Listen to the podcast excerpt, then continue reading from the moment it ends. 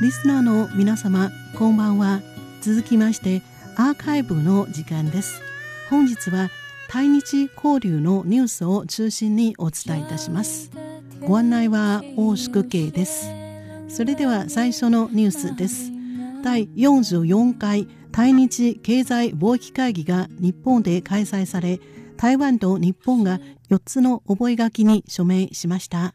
台湾の対日本窓口機関台湾日本関係協会と日本の対台湾窓口機関広域財団法人日本台湾交流協会は10月29日と30日、日本の東京で第44回対日経済貿易会議を開催しました。台湾側は台湾日本関係協会の邱義仁会長が、日本側は日本台湾交流協会の大橋光雄会長が、それぞれの代表団の代表を務め、両国を代表して覚書に署名しました。双方はこの会議で貿易・経済に関して幅広く意見交換しました。会議終了後、双方の会長が特許審査ハイウェイ本格実施に関する覚書、意匠出願の優先権書類の電子的交換に関する覚書、環境保全分野における交流と協力に関する覚書、有機食品の輸出入に関する協力の促進に関する覚書の4つの覚書に署名しました。台湾日本関係協会は10月30日にニュースリリースを発表し、これらの覚書に基づき、日本台湾交流協会との協力をさらに進め、台湾と日本の貿易・経済関係と協力を拡大し、対日双方の各方面での関係を全面的に発展させていく考えを明らかにしました。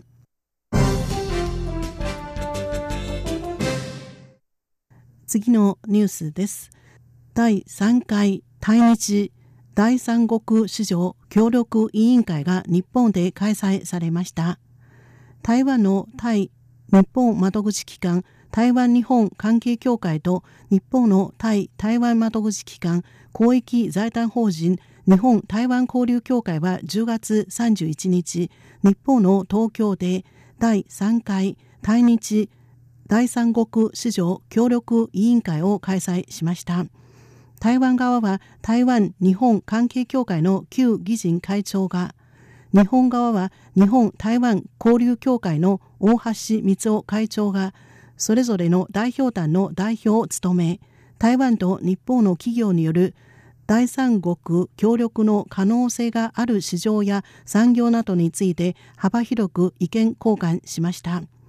この会合では、両協会と対日双方の貿易・経済関連の機関が一堂に会し、第三国市場における海洋ごみなどの処理、環境保護、防災分野での人材育成などで、対日協力の具体的な成果が上がっていることが確認されたほか、今後の協力の進化について意見交換が行われました。対日双方はセミナーや企業交流などの活動を通して、第三国市場での対日企業連携に有利な環境を構築するほか、対日間のさらなる経済・貿易関係の拡大を目指し、今後も引き続き尽力することで一致しました。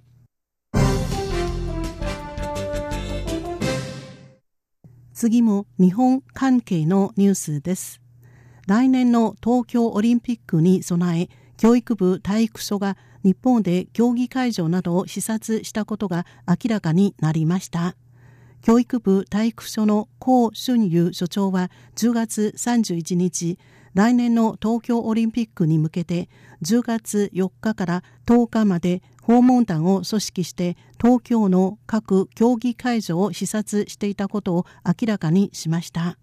一行は各会場の現況を確認するとともに、会場までの交通アクセスや随行スタッフの宿泊施設などについての情報を収集したということです。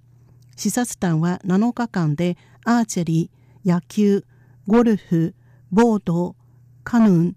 卓球、体操、柔道、空手、テニスの10競技について実地で確認したほか、練習場が使用できる時間と申請方法、選手団が会場へ向かう際のルートと所要時間、会場での食事、各競技で使用される機材や設備のメーカー、スタッフの入場パス申請手続きなどの情報も得ました。また、一部の会場には実際に入って視察しました。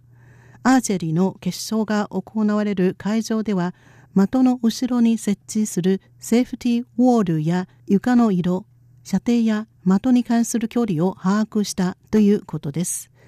体育所の高所長はこれを踏まえ、代表選手らが練習を行うナショナルスポーツトレーニングセンターでもオリンピックのアーチェリー会場を模した環境を整備するとしています。高所長によりますと、昨年インドネシアのジャカルタとパレンバンで行われた2018年アジア競技大会では、会場に隣接したマンション型ホテルを借り受けており、東京オリンピックでも東京のマソビョ民宿を借りて宿泊先にする計画です。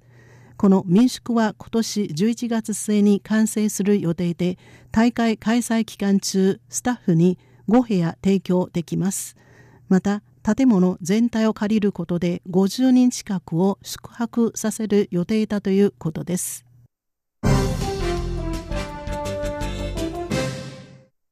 それでは次のニュースです。次のニュースは外国との交流のニュースです。日本ではなくてトルコとの交流に関するニュースです。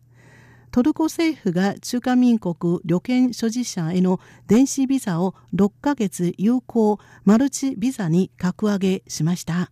トルコ政府は10月26日より中華民国台湾の旅券所持者向けに発給している電子ビザを従来のシングル、すなわち1回有効のビザからマルチ、すなわち複数回有効のマルチビザに格上げしました。中華民国外交部は10月30日、台湾におけるトルコ大使館に相当する中台北トルコ貿易弁事所より正式な通知を受けました。この措置により、中華民国の一般旅券を持つ国民で申請条件に合致していれば、有効期限6ヶ月、複数回の入国が可能で、1回につき1ヶ月以内のトルコ滞在が可能な電子ビザを申請することができます。電子ビザとはオンラインで申請できるビザのことです。台湾とトルコは2013年5月15日より両国の人的往来を促進するため、到着ビザおよび電子ビザの相互発給を開始しました。その後、ビザ申請料を相互無料にしたことが奏功し、双方の人的往来は顕著に増加しています。交通部観光局の統計によりますと、台湾からは毎年およそ延べ9万人がトルコを訪れています。台湾人にとってトルコは旅行先、商談先、あるいはヨーロッパやアフリカ諸国へのトランジット先として人気のスポットとなっています。外交部は今後も平等互恵の原則にのっとって、台湾とトルコ両国の既存の相互信頼を土台とし、台湾人に対するビザ待遇の改善を求めるとともに、各方面の交流や協力を促進し、実質的な友好関係を強化したいとしています。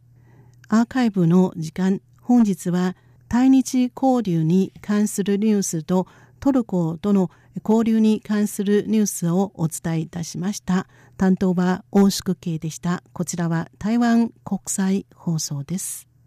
無限的愛向全世界传开永恒的光。